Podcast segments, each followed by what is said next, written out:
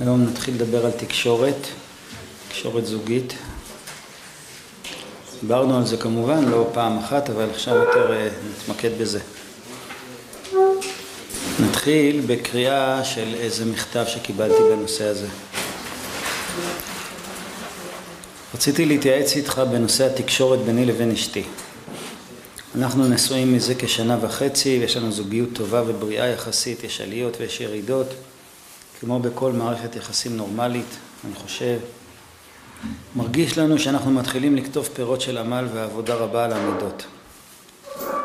אבל במשך הזמן נתקלנו בבעיה שלשנינו אין מושג איך לפתור אותה, שבאמת היא בעיה שהייתה קיימת תמיד.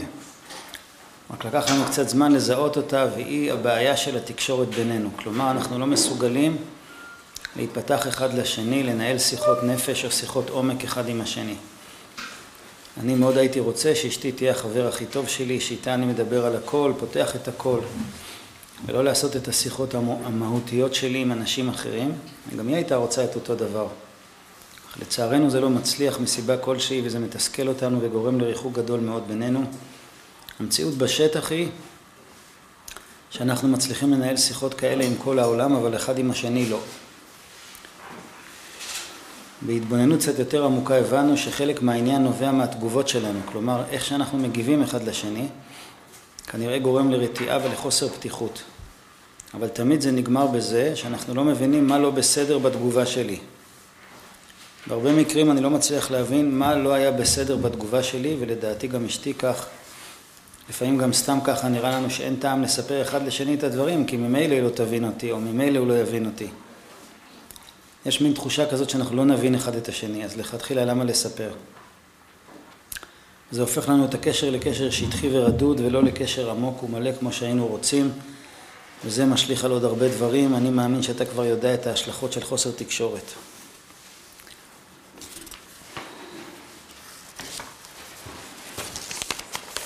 לפני הכל צריך להגיד, חשוב להגיד, שזוגיות קרובה התקשורת טובה זה לא בשמיים, זה לא דבר מופרך, זה לא דבר אה, נורא נורא מסובך וקשה שצריך, אה, לא יודע מה לעשות בשביל להגיע אליו. אבל כמו כל דבר צריך, צריך ללמוד את זה. לפני הכל צריך לזכור שכל בני זוג שעמדו מתחת לחופה עשו באמת החלטה מאוד גדולה בחיים שלהם, אולי ההחלטה הכי גדולה שהיה להם את, האומץ, היה להם את הרצון לעבור את כל החיים עם עוד בן אדם. לדאוג ביחד לפרנסה, להתמודד ביחד עם כל המשברים, וההחלטה הזאת והאומץ הזה לקשור את הגורל שלך עם עוד אדם לכל החיים, ההחלטה הזאת והאומץ הזה זה קודש קודשים, וזה לבד סיבה לכל עשייתא דשמיא שבעולם. שאדם עושה דבר בתמימות, ברצון טוב, בקדושה, בפרט שהיום כל העולם אה, מתפרק, מתפרק העולם ומתפרק המושג של בית ומתפרק המושג של קשר. אז כשאדם רוצה לחייב את עצמו, רוצה לקשור את עצמו, רוצה קשר, רוצה לעשות מה שהקדוש ברוך הוא רוצה, זה בעצמו סיבה טובה לעזרה משמיים בלי סוף, בלי סוף. אפילו אם עבר מה שעבר, ואפילו אם כבר עברו הרבה גלים, וכל אחד נסגר, וכל אחד כבר שכח, וכל אחד כבר התבלבל, אז הקדוש ברוך הוא לא שכח. הקדוש ברוך הוא לא שכח, וזה שמור אצלו, ההחלטה הזאת, והרצון הזה, והקדושה הזאת, זה שמור אצלו. בעצם מה שקורה, גם אחרי הרבה שנים של, של אה, מציאות שהרבה פעמים יש התרחקות ויש אי הבנה ולא יודעים מה לעשות, לא יודעים איך לתקשר, מה שקורה זה לא שאין פה כלום, אלא שיש הסתרה. כל, ה, כל הדור שלנו וכל התקופה הזאת וכל המציאות שיש בעולם זה הסתרה. גם אנחנו מול הקדוש ברוך הוא זה אותו דבר. הרגשה היא של ריחוק, הרגשה היא שלא מבינים אותי, לא שומעים אותי, לא רוצים אותי, לא מתעניינים בי. ההרגשה שלנו מול הקדוש ברוך הוא זה בדיוק הרגשה של הזוגיות שכאילו, כאילו כבר אה, אין סיכוי או אין טעם או זה לא מעניין אבל הסתרה, פירוש המילה הסתרה טומן בחובה גם את התשובה. הסתרה פירושו הכל נמצא כאן. הכל נמצא כאן, כל הטוב, כל העושר, כל הקרבה, כל השמחה. רק שצריך לגלות את ההסתרה. הסתרה מזמינה גילוי. הסתרה פירושה שאין פה באמת בעיה מהותית, הכל פה. רק שצריך אה, צריך לעשות גילוי, צריך לגלות את ההסתרה הזאת. זה, זה העבודה של, ה, של, ה, של הדור שלנו, וזה העבודה של זוגיות, גילוי ההסתרה. רוצים לגלות ולחשוף מעבר לכל מה שעבר ולכל הקשיים, את הדבר האמיתי שזה הקשר שהיה פה בשורש ונשאר וקיים בכל רגע ורגע. ושוב נקרא את מה שאומר הזוהר הקדוש, שהזוהר הקדוש אומר שבפשטות המפתח לכל תחומי החיים, כל מה שכל אחד מאחל לעצמו בכל התחומים, בלי יוצא מן הכלל, תלוי במידה מוחלטת בעבודה ובקשר של הזוגיות. אם יש קרבה, אם יש אה, אהבה, אם יש התגלות של הדבר הזה, אם זה שניים שעובדים ביחד וקשורים ביחד, אז, אז אפשר לקבל את כל מה שרוצים, ככה אומר הזוהר. זוהר חדש, פרשת חוקת, כותב כך: כל השרוי בלא אישה, שרוי בלא טובה, בלא שמחה, בלא ברכה, בלא שלום, בלא עזרה, בלא כפרה, בלא תורה, בלא חוכמה, בלא חיים, בלא רצון, בלא עושר, בלא כבוד. נשאר משהו בחוץ?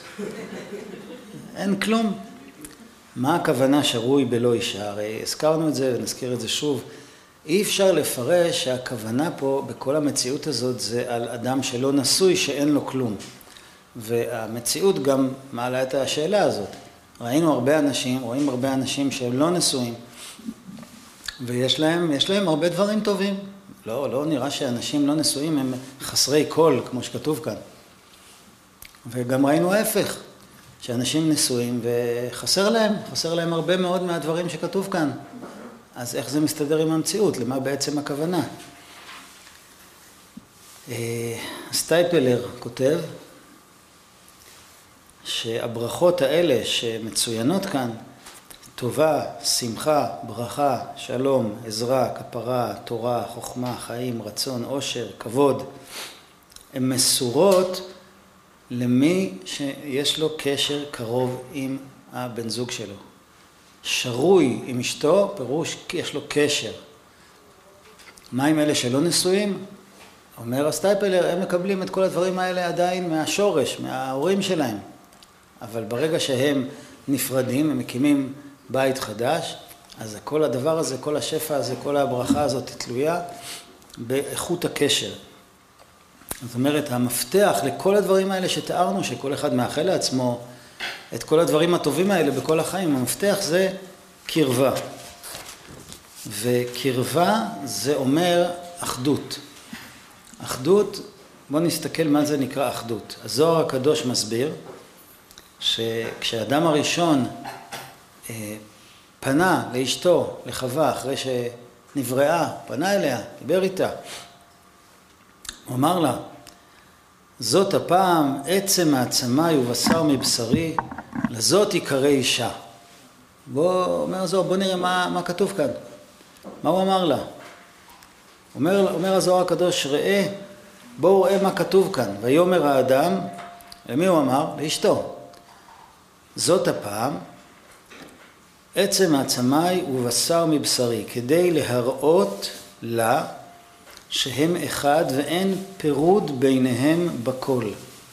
ככה אומר הזוהר הקדוש. האדם הראשון אמר לחווה, רוצה, רוצה לשבח אותה, רצה להסביר לה שהוא מבין מה קורה פה, הוא אמר לה, אנחנו דבר אחד, אין שום תחום שבו אנו נפרדים. זה מה שאומר הזוהר. אנחנו דבר אחד, אין שום תחום שבו אנחנו נפרדים. הראה לה שהם אחד ואין פירוד ביניהם כלל. מה הכוונה שזה אחד? הרי זה בעצם שני גופים נפרדים, שני אנשים נפרדים לכאורה. מה הכוונה? מה הכוונה היא שהם אחד? מה, מה, מה העניין פה בכלל? מה, מה הכוונה שאין ביניהם פירוד? הרי זה שני דברים שונים. מה הכוונה שאין ביניהם פירוד?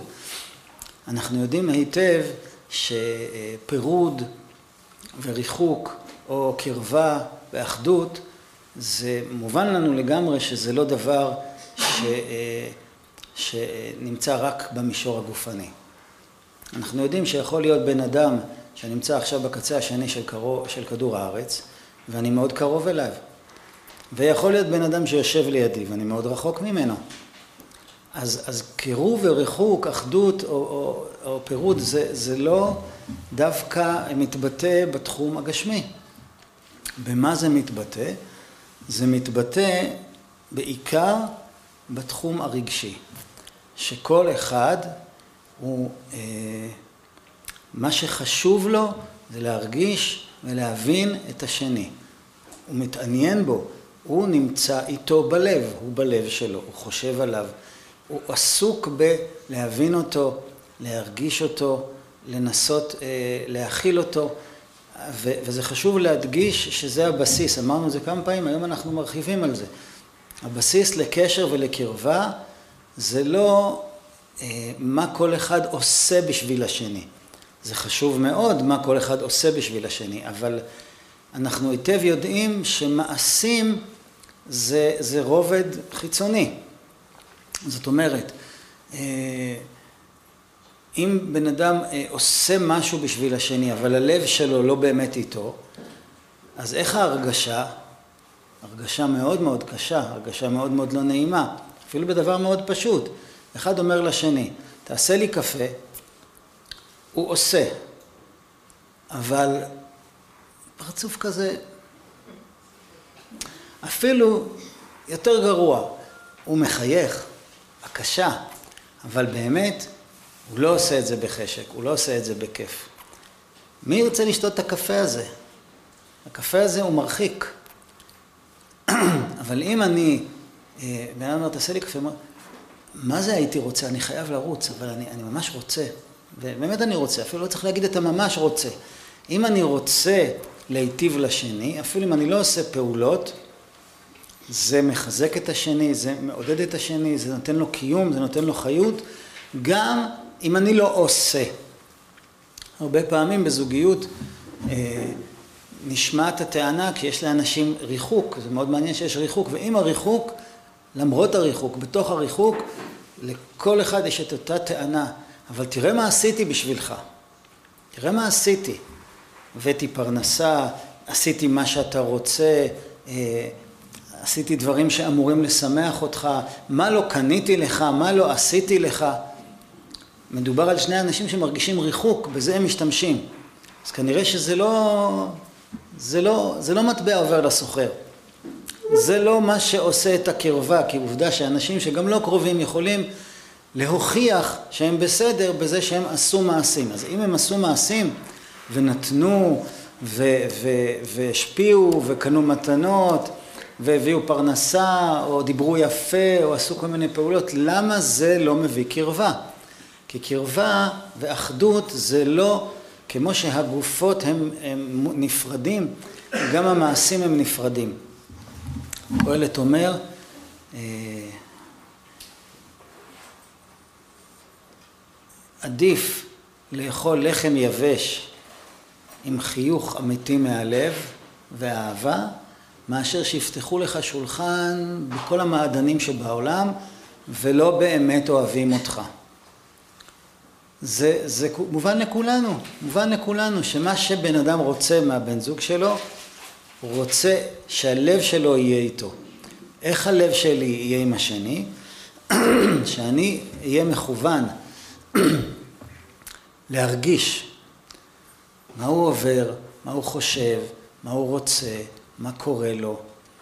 ואני שוב חוזר ומדגיש שהדבר הזה צריך להיות ראשוני ובהפרדה משאר ענייני החיים, פתרונות, בעיות, אה, מה עושים, מה נכון, מה האמת על החיים.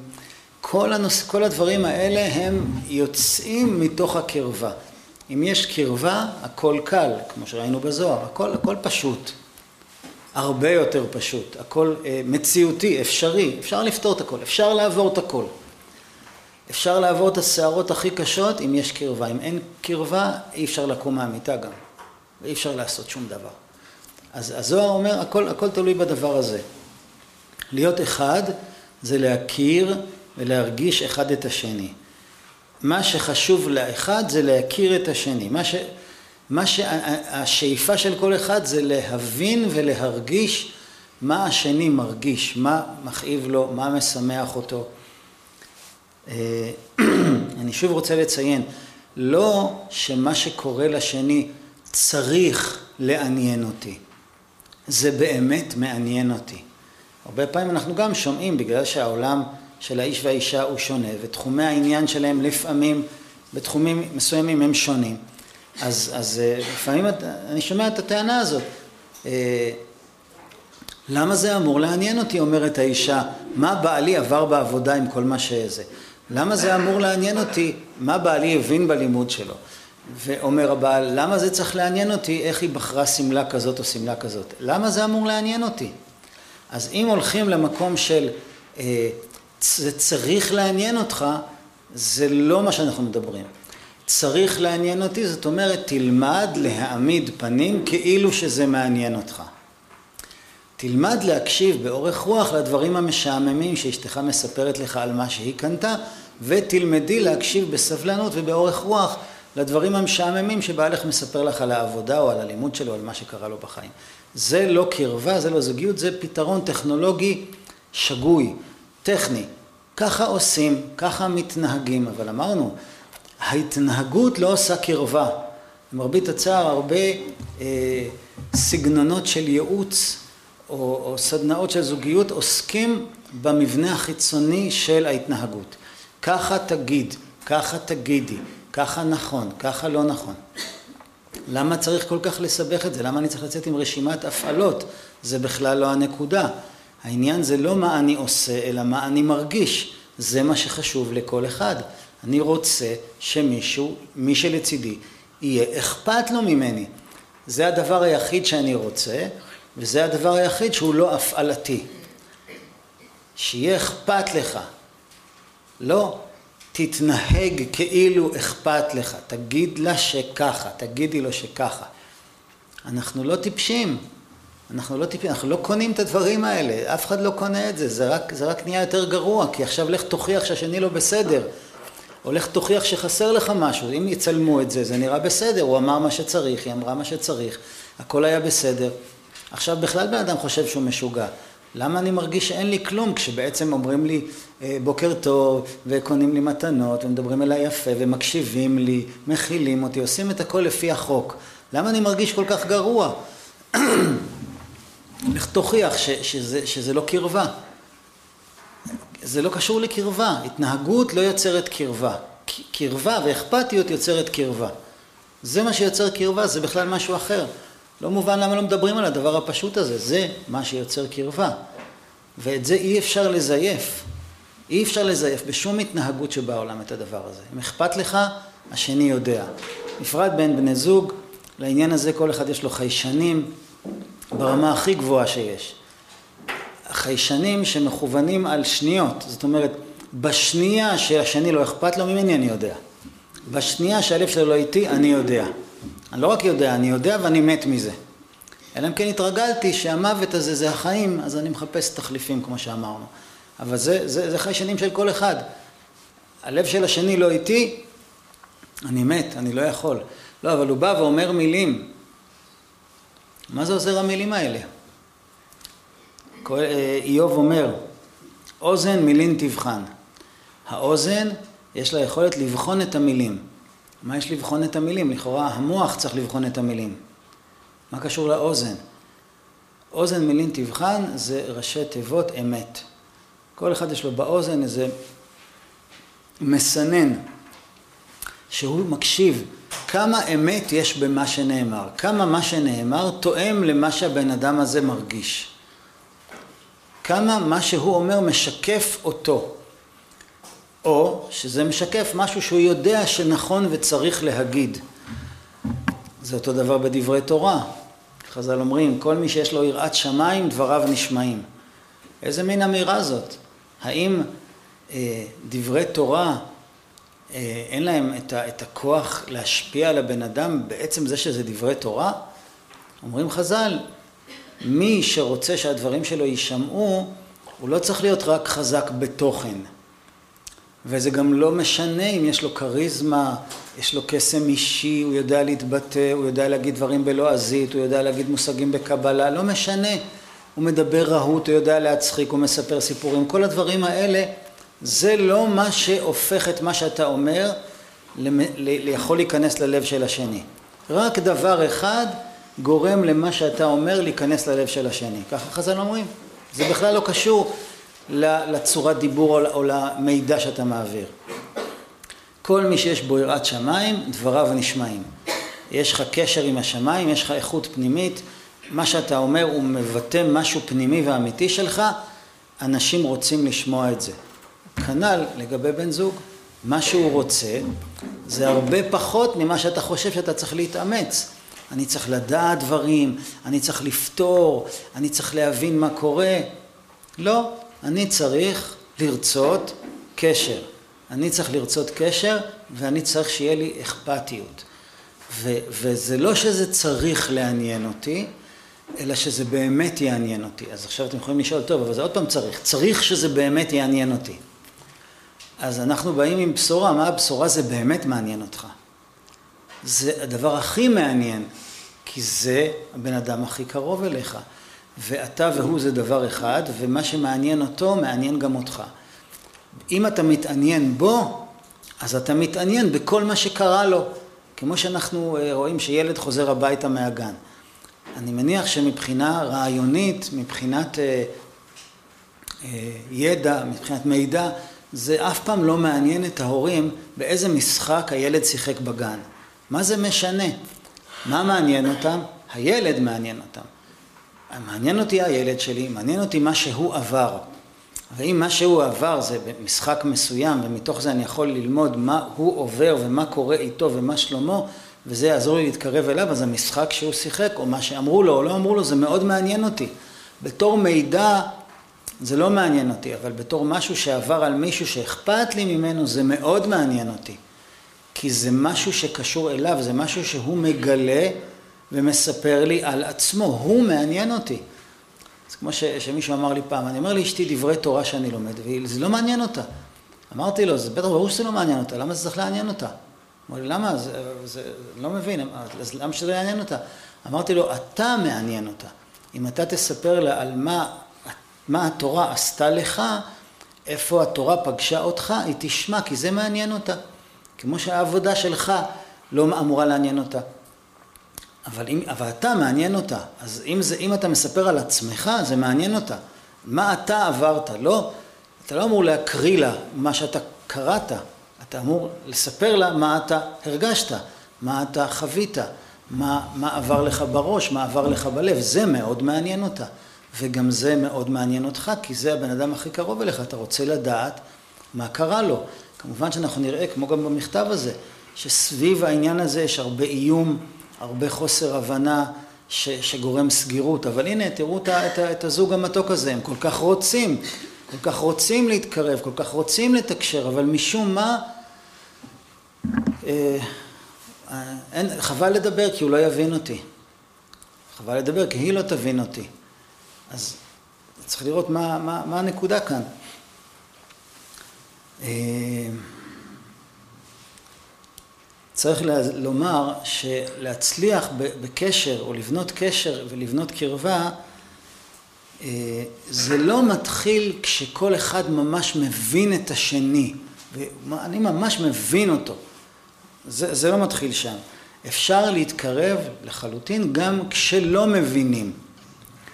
אבל אני רוצה להבין. אני רוצה להבין, זה מעניין אותי זה, זה, זה האדם הכי קרוב אליי, כמו שרבי נחמן אומר, שאדם לומד תורה, כשהוא מבין שהתורה מדברת עליו באופן אישי, אז התורה מעניינת אותו. אם התורה מדברת על משהו שקרה פעם, או שקשור לאנשים אחרים, זה לא מעניין אותו.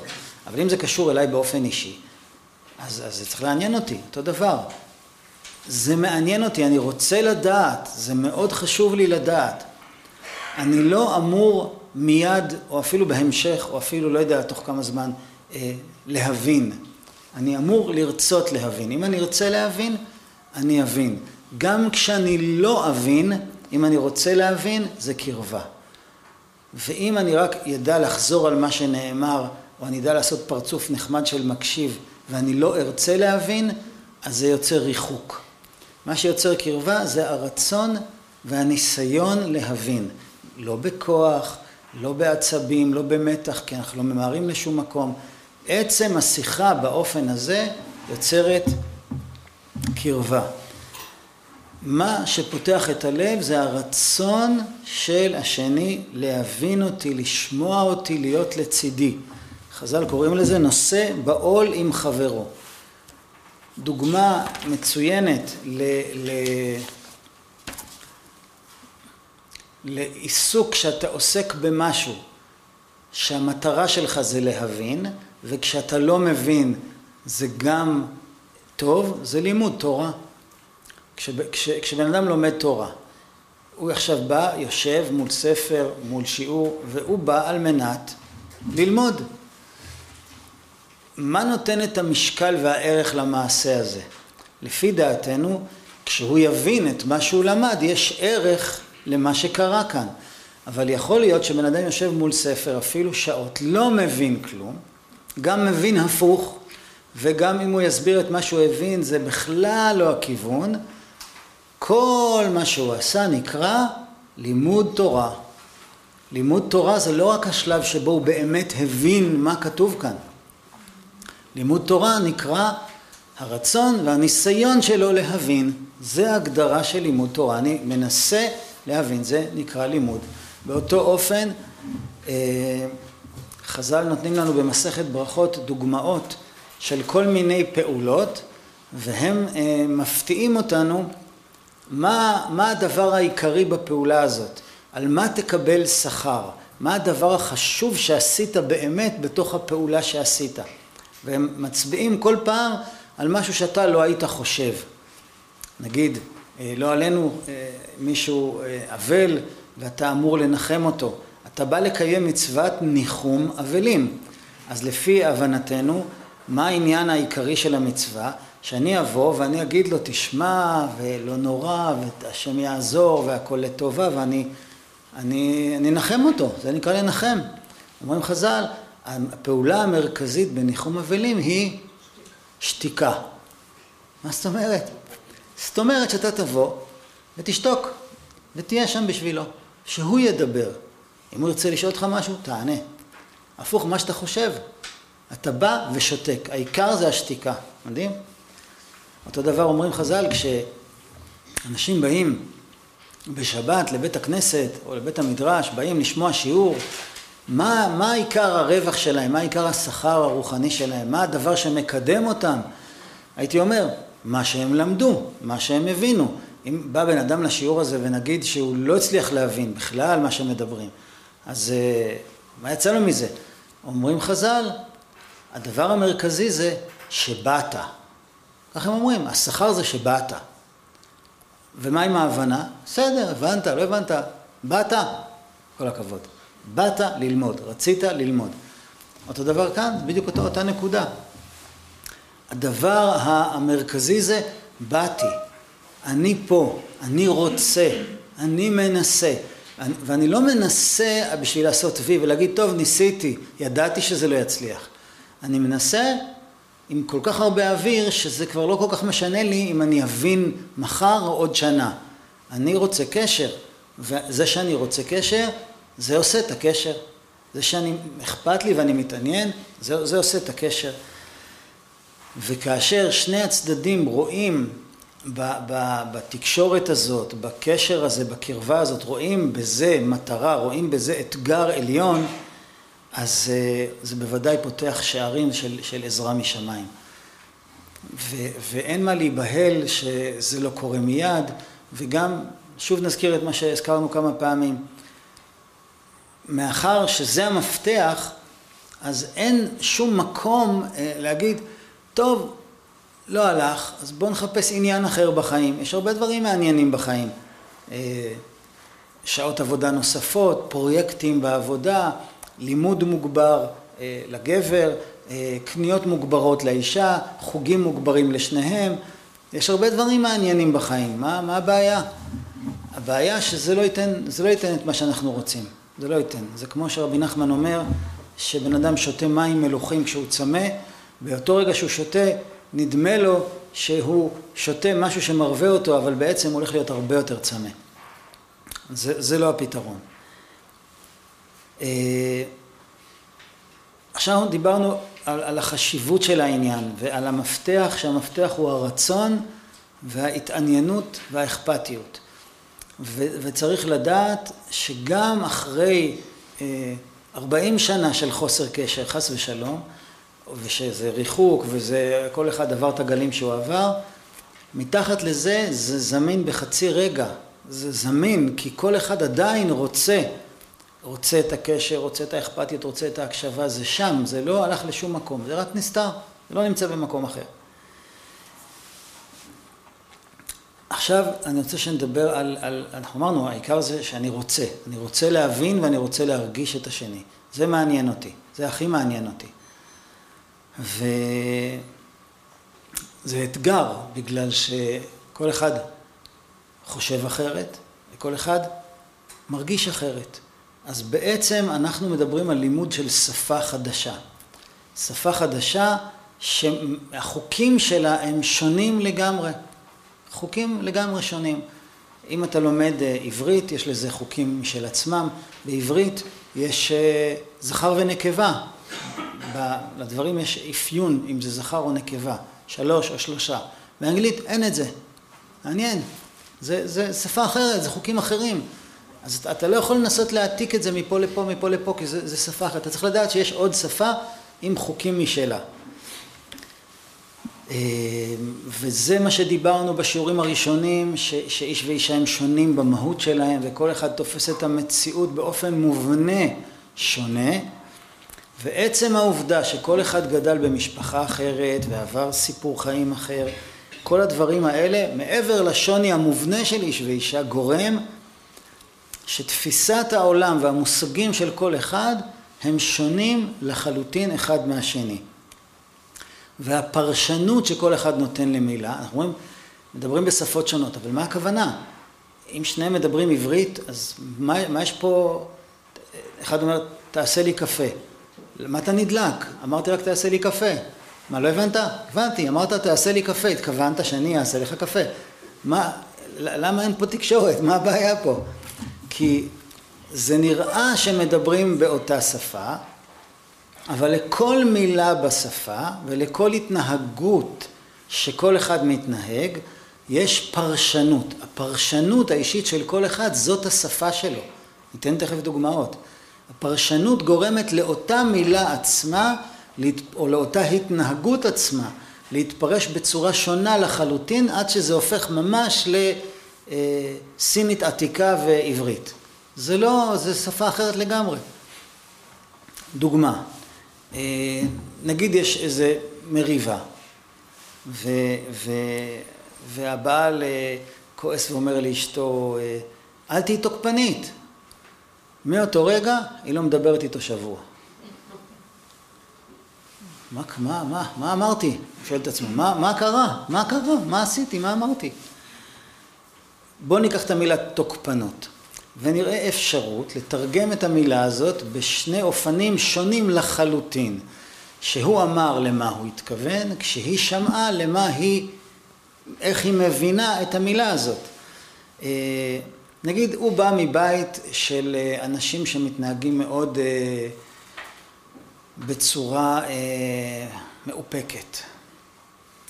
ואצלם אם מישהו טיפה מרים את הקול, נגיד אומר לשני נו אז באותו רגע זה נקרא אצלם בקוד ההתנהגות שלהם זה נקרא תוקפנות. ויכול להיות שזה ייצור שם גלים של מתח ויכול לעשות הרבה דברים. אצלם זה נקרא תוקפנות האישה המדוברת בסיפור שלנו לדוגמה, אצלה בבית אה, צעקות, קללות, מכות זה דבר שבשגרה. כשמגיע מצב של מכות רצח, זה נקרא תוקפנות, בסדר? אז המילה הזאת היא לא שווה, יש פה שתי שפות. אחד אמר בעצם, אה, למה את מרימה את הקול? היא שמעה, למה את רוצחת? זה מה שהיא שמעה וזה מה שהוא אמר, נכון? זה כ... אז ברור שאם בעל אומר לאשתו, למה את מנסה לרצוח אותי? וראיתי הרבה רוצחים כמוך, אז ברור שהיא לא תדבר איתו שבוע. אבל זה לא מה שהוא אמר. למעשה זה כן מה שהוא אמר, בשפה שלה, ככה זה נקלט. ככה זה נקלט, הוא עכשיו לא מבין. מה, מה, מה היא רוצה? עוד דוגמה. את, אתם מבינים שאין פה עניין של צדק, זה עניין של אי הבנה במשמעות המילולית של מה שנאמר. אה, אישה יכולה לומר לבעלה משפט מאוד אה, שכיח, אה, בכלל לא אכפת לך ממני, אתה לא נותן לי שום תשומת לב, פשוט לא אכפת לך ממני. הוא, הוא, הוא יכול מאוד להיעלב, למה? כי אצלו בבית, לדוגמה, מעולם לא תקשרו ולא דיברו על שום דבר, רק דברים טכניים. מה השעה, מתי הולכים, הכל היה טכני, שום דבר אחר. ועכשיו הוא מבחינתו עשה דרך שאי אפשר לתאר, שהוא בכלל הסכים לשבת ולדבר עם אשתו על מה הוא מרגיש. זה שהוא בכלל מסכים לשוחח על נושא של רגשות, מבחינתו זה באמת הישג, כי הוא, הוא רחוק מזה לגמרי, הוא אף פעם לא שמע דיבורים על רגשות, מבחינתו רגשות זה דבר טיפשי וילדותי שאף אחד לא עוסק בו, בטח לא אנשים רציניים. והנה הוא התקדם והבין שאפשר לדבר על רגשות. מה שהיא ראתה בבית שלה, בעזרת השם, שנראה בתים כאלה, זה שמדברים על הכל, מדברים על רגשות, וכל פעם שואלים את כל אחד מה הוא מרגיש, ומה שלמה, ומה קורה, למה אתה כועס, ולמה אתה עצוב, ומה העניינים, גם עם הילדים, וגם עם ה... זה שפה, שפה שכיחה בבית. מגלים את הרגשות, מדברים בכנות. אז עכשיו האישה באה, והיא מקבלת מבעלה אה, הוא מסכים לשבת מולה ולדבר על רגשות, אבל הוא לא יודע לדבר על רגשות בכנות ובחשיפה ובפתיחות וב, ולהסביר את עצמו. הוא פשוט, הוא, כשהוא עצוב, הוא לא יודע להגיד אפילו אני עצוב. כשקשה לו משהו, ש, ש, שהוא מרגיש שחסר לו משהו, הוא לא יודע אפילו מה קורה איתו. אז שואלת אותו מה נשמע, אז איך אתה מרגיש? הוא אומר לה בסדר. הוא לא, הוא מרגיש משהו לא לגמרי בסדר, אבל הוא לא יודע להגיד משהו אחר. לפי הבנתה, בכלל לא אכפת לך ממני. לפי הבנתו, את יודעת כמה אכפת לי ממך שאני הולך לקראתך? מה זאת אומרת, אני כל כך רוצה, אני יושב ומדבר איתך. איך, איך הגעת לפירוש כזה? כל אחד נעלב עד עמקי נשמתו. היא נעלבת מזה שלא אכפת לו ממנה, זה בכלל לא נכון. והוא נעלב מזה שהיא תוקפת אותו על זה שהוא בא לקראתה. על מה את מדברת? חוסר הבנה. חוסר הבנה, אין פה שום דבר חוץ מחוסר הבנה, שני אנשים עם רצון טוב, כל אחד נפגע וכל אחד פוגע בלי שום כוונה רעה. עוד מצוי הדבר הזה מאוד, והזכרנו את זה גם בשיעור שעבר, שיכול מאוד להיות שאישה מדברת עם בעלה לדוגמה על משהו, והוא לא עונה. או להפך, הבעל מדבר עם אשתו על משהו והיא לא עונה. עכשיו, אנחנו לא מדברים על, על תרג... פרשנות למילים, אנחנו מדברים על פרשנות לשתיקה. אחד אומר משהו, השני שותק. פרשנות מספר אחת, שנגיד זה ששותקים מולו יכול להגיד, לא אכפת לו, פשוט לא אכפת לו. אני מדבר, אני מדבר איתה, היא לא עונה לי. מה זה אומר? לא אכפת לה, לא סופרת אותי, לא מעניין אותה, לא רוצה לשמוע אותי בכלל. אז אם זאת, אם זאת הפרשנות, אז הוא נפגע. אם הוא נפגע, הוא יכול גם לפגוע. לא אכפת לך, אה? היא ממשיכה לשתוק. את, את ממשיכה עוד לשתוק? אוקיי, כבר תשמעי ממני. מתגלגל. מה, מה קרה? זה הפרשנות שלו. שתיקה זה לא אכפת לי. אבל אם נחשוב שנייה מהצד, שתיקה יכול להיות הרבה דברים. שתיקה יכול להיות, אני שומעת, אני באמת לא יודעת מה להגיד. אני שומעת, אני מופתעת לשמוע. אני שומעת, אני מאוד מתרגשת לשמוע. גם זה יכול להיות, נכון? אה, יכול להיות שהגבר שותק ובעצם המשמעות של השתיקה שלו זה אין לי מושג מה עושים במצב הזה. אשתי רוצה ממני משהו, אני מבין. אין לי מושג מה היא רוצה. מה אני יכול להגיד לה? אני לא מבין מה היא רוצה, אני לא מבין על מה היא מדברת. זה חוסר הבנה. מה הפתרון? תמלל את זה, תסביר את זה. כשאני אומר למה את תוקפנית, כוונתי לאלף. כשאני שומעת למה את תוקפנית, הבנתי ב'. אה, הכל בסדר, אנחנו רק פשוט לא הבנו. אה, הבנתי, בשפה שלך זה אומר ככה. כשאני שותק, אני פשוט לא יודע מה להגיד. אני, זה, אני, לא, אני לא מזלזל, אני פשוט אה, נבוך, אני מבולבל, אני נרגש, אני שמח, אני עצוב, אני, אני לא יודע מה להגיד, אני צריך לחשוב על זה. תמלל את מה שאתה מרגיש, תלמד לתמלל את זה. כי, כי אחרת כל אחד נשאר עם הפרשנות שלו. הקרבה היא יוצ... יושבת על הבסיס של אני בטוח, זה היסוד, אני בטוח שהבן זוג שלי אין לו כוונות זדון. אני בטוח שמשהו פה אה, לא עובד נכון בתקשורת, אני, אני, אני חייב להבין, אני רוצה להבין, הנה הרצון, הרצון מתחיל, אני בטוח שהשני לא מתכוון לפגוע בי, אני מרגיש פגוע? אתם יודעים, לפעמים זה מגיע להקצנות של מישהו עושה, הוא, הוא, אה, הוא, הוא, הוא בחשבון והוא הוא, הוא מחזיק בלב הקפדה על, על הבן זוג שלו בגלל שהוא אמר משהו שהוא מעולם לא אמר. קרה לכם? הוא שמע משהו שלא נאמר. ככה זה נקלט לו באוזן, מילולית אפילו. אה, אחד, אחד אמר, אה,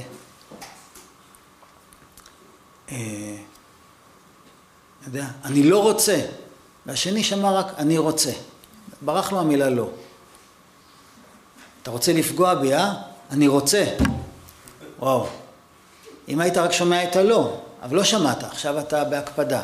לך תוכיח שזה מה שאמרת, אני כבר לא מאמין לך, זה מה שאמרת? אני יודע שזה לא מה שאמרת. על מה? אתה, אתה לא יודע, אתה פשוט ננעלת על הפגיעה, ועכשיו אתה בסערת רגשות שמסתירה ממך את המציאות. קח אוויר, ורגע, מה היה פה? קודם כל, מה, מה באמת היה פה? מה נאמר פה, ומה הכוונה של מה נאמר פה? מה קרה פה, ומה הפירוש של מה שקרה פה? הבסיס, שוב פעם אני חוזר, הבסיס, אני מאמין שמוכרח להיות שמי שעמד איתי מתחת לחופה רוצה את טובתי. וזה לא השתנה. אני פגוע, הוא פגוע. למה? בגלל חוסר הבנה. לא מרוע לב, לא מזדון לב של אף אחד. אני חייב, אני רוצה להבין את השפה שלו, את הסגנון שלו. עכשיו, זה, כמו שאמרנו, זה בדיבור, זה בשתיקה, זה, זה בהתנהגות. גם להתנהגות יש אה, פרשנות מגוונת ביותר, אלפי פירושים לכל פעולה הכי סתמית לכאורה, כן? כשמצחצחים שיניים, סוגרים את השפורפרת אחרי שמצחצחים או לא סוגרים? מה אתם אומרים? חובה לסגור. סוגרים? יש פה מישהו שחושב אחרת, השם ישמור? לא נעים להגיד, אבל יש דעה שאומרת זה לא כל כך משנה. אפשר גם להשאיר פתוח, לא, העולם לא ימות מזה. כשמכינים חביתה, מדליקים גפרור והגפרור כבר קבע, אה, מחזירים אותו לקופסה או שחייבים ללכת החוצה למרפסת לפח ולשים אותו בפח? מה אתם אומרים? זורקים. יש דעה אחרת, השם ישמור, שאפשר לשים את זה גם בקופסה ולא קרה שום אסון. מה הפירוש? הפירוש הוא, יש פירוש כזה שאומר, הוא עושה לי את זה דווקא. בכוונה. הוא יודע הרי שאני לא סובלת את הדבר הזה. למה הוא עושה את זה? לא מחונך. צריך לחנך אותו. כן, נכון, זה אפשרות. זה אפשרות אחת. למה הוא עושה את זה? כי הוא שונא אותי, הוא רוצה לעצבן אותי. הוא יודע שאני לא סובלת את זה. הכל מתוך הנחה שאיך שאני רואה את הדברים זה חייב להיות ככה. יש אפשרות לראות אותם אחרת, והקרבה היא הרבה יותר חשובה.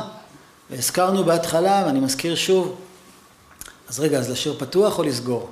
לזרוק את הגפרור או לא? אם יש קרבה, אז פעם יסגרו, פעם לא יסגרו, או שיגיעו להחלטה מתוך שמחה תמיד לסגור או תמיד להשאיר פתוח. זה לא הנקודה. הנקודה שאם יש קרבה, הדבר הזה נהיה שולי, הוא לא נהיה מרכזי. זה לא העניין עכשיו, זאת לא ה... כן, הדוגמה, יש עוד דוגמאות, דוגמאות מאוד uh, פשוטות. Uh, אחד קר לו, אחד חם לו. אוי, פתח, פתח את החלון, חם, חם. פתח, פתח. לא מדבר שנוסעים באוטובוס בטיול, סתם בבית. חם. יואו, איזה קור, תפעיל את המזגן, תדליק את התנור. יש פה מישהו עם איזה זדון? לא, אחד קר לו, אחד חם לו. איזה מדהים זה, איזה מדהים הדבר הזה. אז מה עושים? יש כמה אפשרויות. אפשרות אחת, לחשוב השני לא אכפת לו ממני. או שאני אני יודע שהאמת ש, שקר, הוא פשוט לא נורמלי שהוא חושב שחם. אז, אז אני כבר אסביר לו את האמת על החיים, ועד שהוא יבין. עד שאני ארמוס אותו ואמעך אותו לגודל של ג'וק, ואז לא יהיה בינינו שום קרבה, אבל יהיה חם, יהיה נעים. זה אפשרות אחת. כשאתה לא מבין, זה לא, אין פה אמת, יש פה, יש פה גישות, יש פה...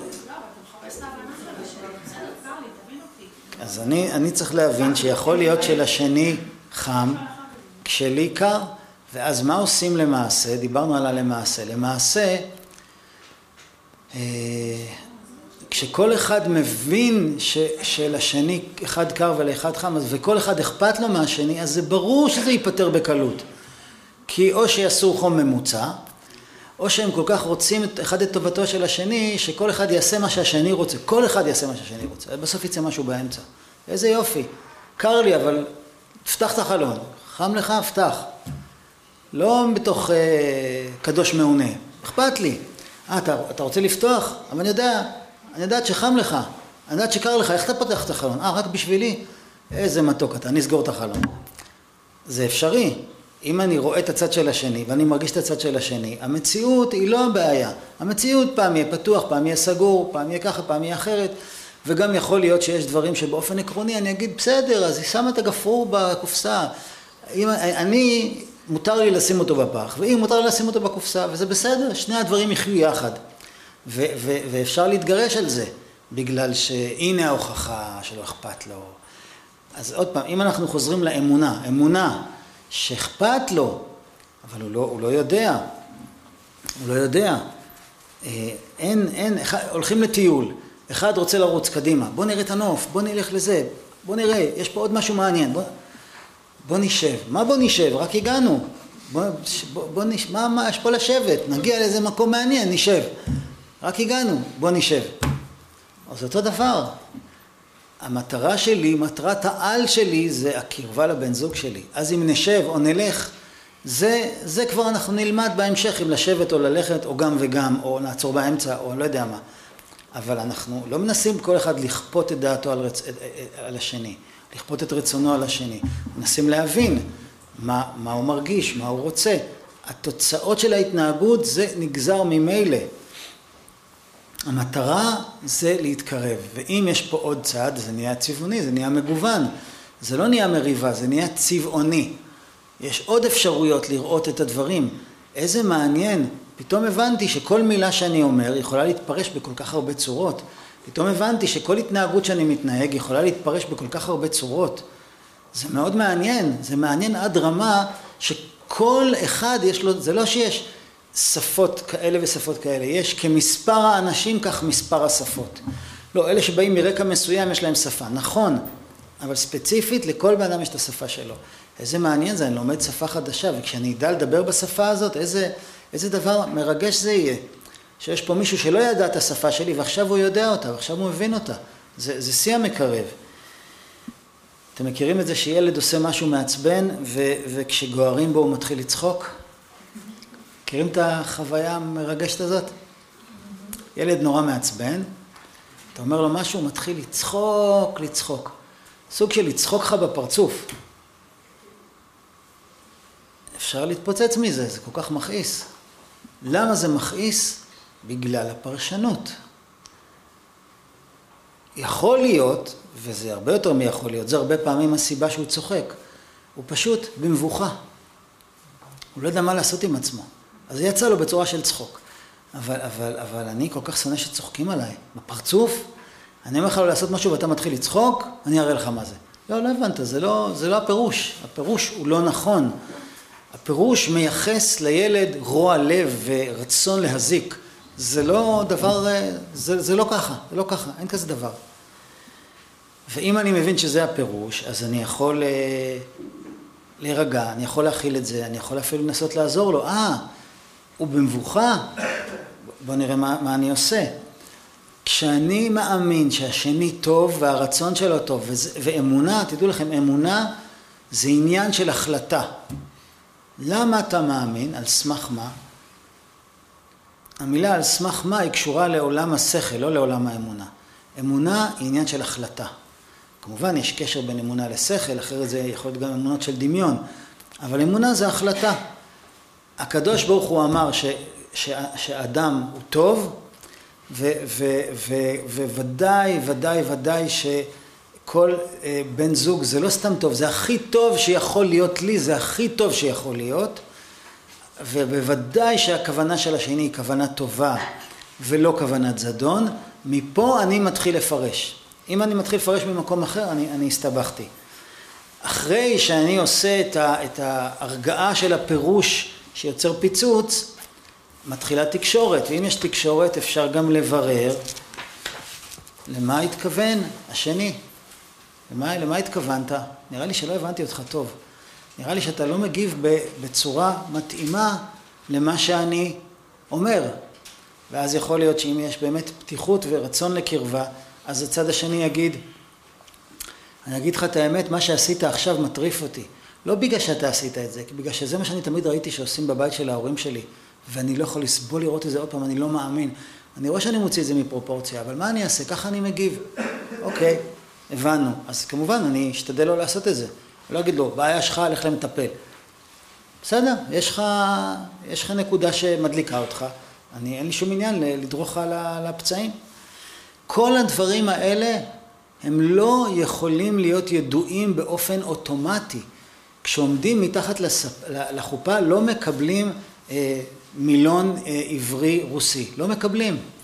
מקבלים בן זוג, תלמד להכיר אותו, תלמד לתקשר איתו, ויש לך פה, אה, יש לך פה מרחב מאוד גדול של סייעתא דשמיא, והדבר הזה הוא צריך להיבדק בכל תחום. אם בן אדם מגיב באופן שפוגע בי, הנחת היסוד הוא לא התכוון לפגוע בי. אני צריך להבין מה קורה לו, מה עובר עליו, מה... מה... ושוב, אני עושה את זה לאט לאט, ובעת רצון, ובעדינות, זה עבודת חיים, זה לא יום אחד. למה אתה מתכוון כשאתה אומר ככה? אני לא יודע, אני לא מבין, אני מרגיש שזה מאיים עליי. אני לא כל כך מבין למה אתה מגיב בצורה כל כך קיצונית למה שאמרתי או למה שעשיתי. אני הייתי שמח להבין למה אתה, למה אתה אומר את זה. מתחילים להכיר אחד את השני, מתחילים להכיר אחד את הציפיות של השני, את התגובות של השני, איך הוא מגיב, איך הוא מצפה. אה, ושוב אני רוצה להוריד את הרף. הבסיס הוא אמונה בטוב, אחר כך אנחנו מדברים על רצון להרגיש ולהבין. מתי אני ארגיש ואני אבין? כש, כש, כשאנחנו ביחד נאמין שכל אחד רוצה את הטוב, אז הקדוש ברוך הוא ישלח פה איזו הבנה שאני אבין, פתאום אני אבין משהו שלא הבנתי. ולהוריד עוד, עוד רף של ציפיות מה, מהתקשורת זה באמת בשביל להבין אני צריך להקשיב. זה כאילו אני אומר איזה בשורה, בשורה גדולה. בשביל להבין צריך להקשיב. מה ההפך מלהקשיב? לענות תוך כדי שמישהו מדבר. למה אנחנו עושים את זה? לענות זה לא רק במילים, זה גם בראש. מישהו מתחיל להגיד משהו, אני מתחיל לענות לו. אני אפילו לא עונה לו, אני שותק, כי צריך להקשיב. אז אני כביכול מקשיב, אבל בראש אני כבר עונה לו. כן? ומה איתך? אתה חושב שאתה יותר טוב? חכה, אני אגיד לך את הצד שלי ותראה מי צודק. אני לא אומר את זה במילים, אבל אני אומר את זה בראש. מה דעתכם, האם יש לזה סיכוי ליצור קשר לדבר הזה? התשובה היא ברורה, לא. בואו עכשיו נלמד זכות על עצמנו. למה זה קורה? למה אנחנו לא מקשיבים? בגלל שאנחנו מאוימים ברמה שאי אפשר לתאר. אנחנו כל כך מאוימים שאנחנו כבר לא יודעים שאנחנו מאוימים.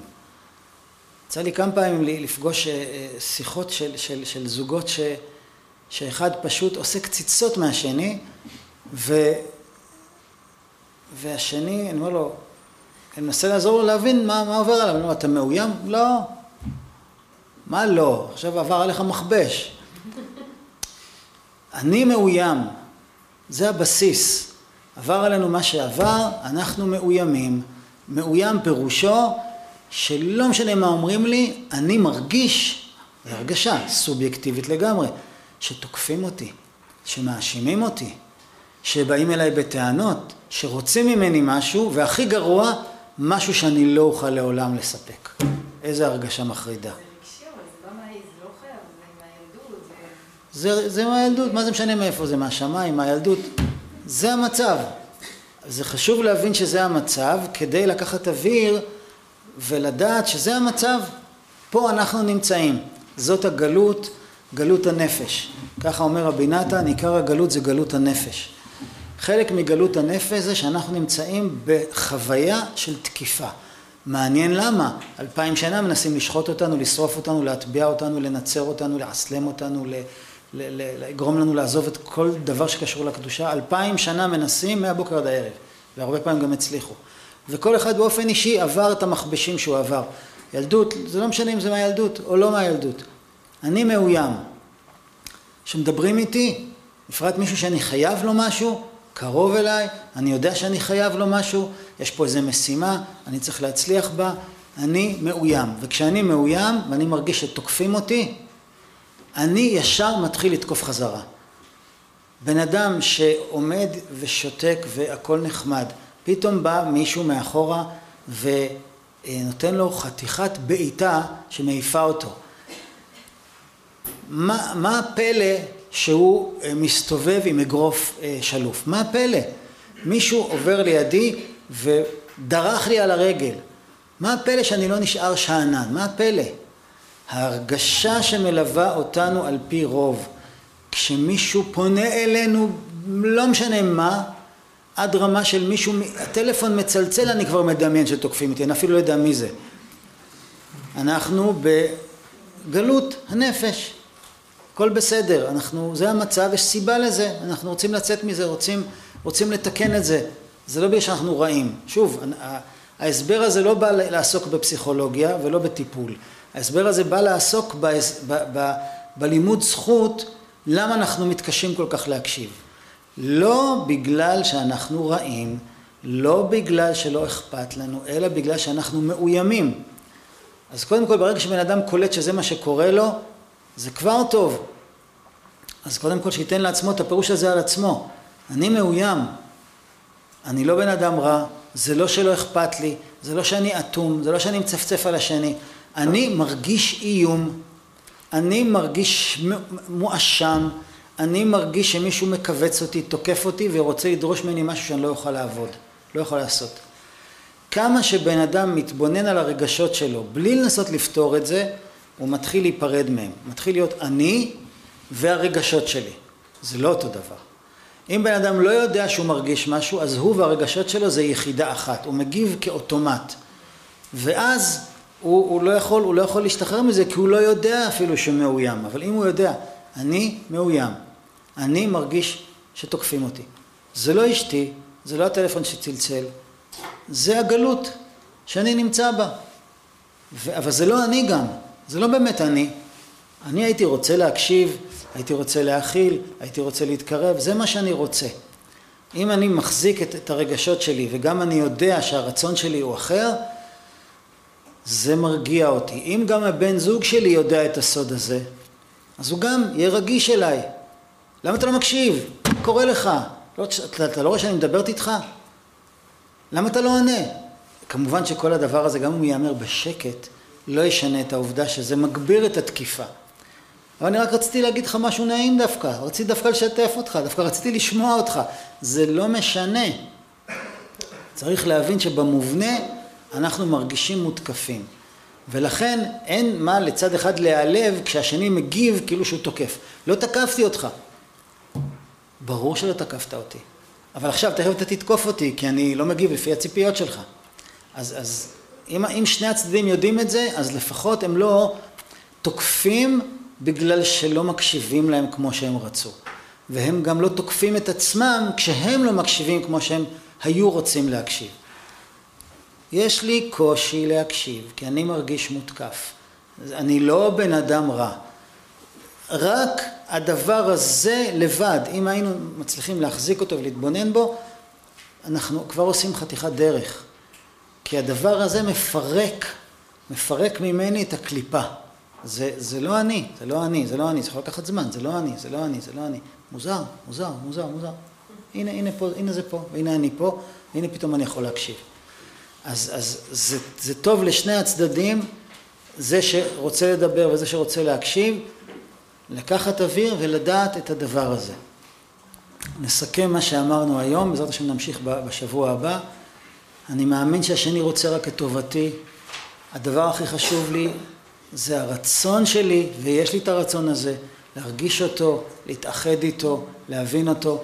אני לא, אני, ברור לי שאני לא אבין אותו לא מחר ולא מחרתיים, זה ייקח זמן, והדבר שבו הכל תלוי זה הקשבה, אבל גם את זה אני צריך ללמוד לסגל לאט לאט, ואי אפשר לצפות את זה לא ממני ולא מהשני ביום אחד, בגלל שאני מאוים. אז אני צריך הרבה רכות לעצמי ולשני, סבלנות להגיע לנקודה. בעזרת השם, נמשיך בפעם הבאה.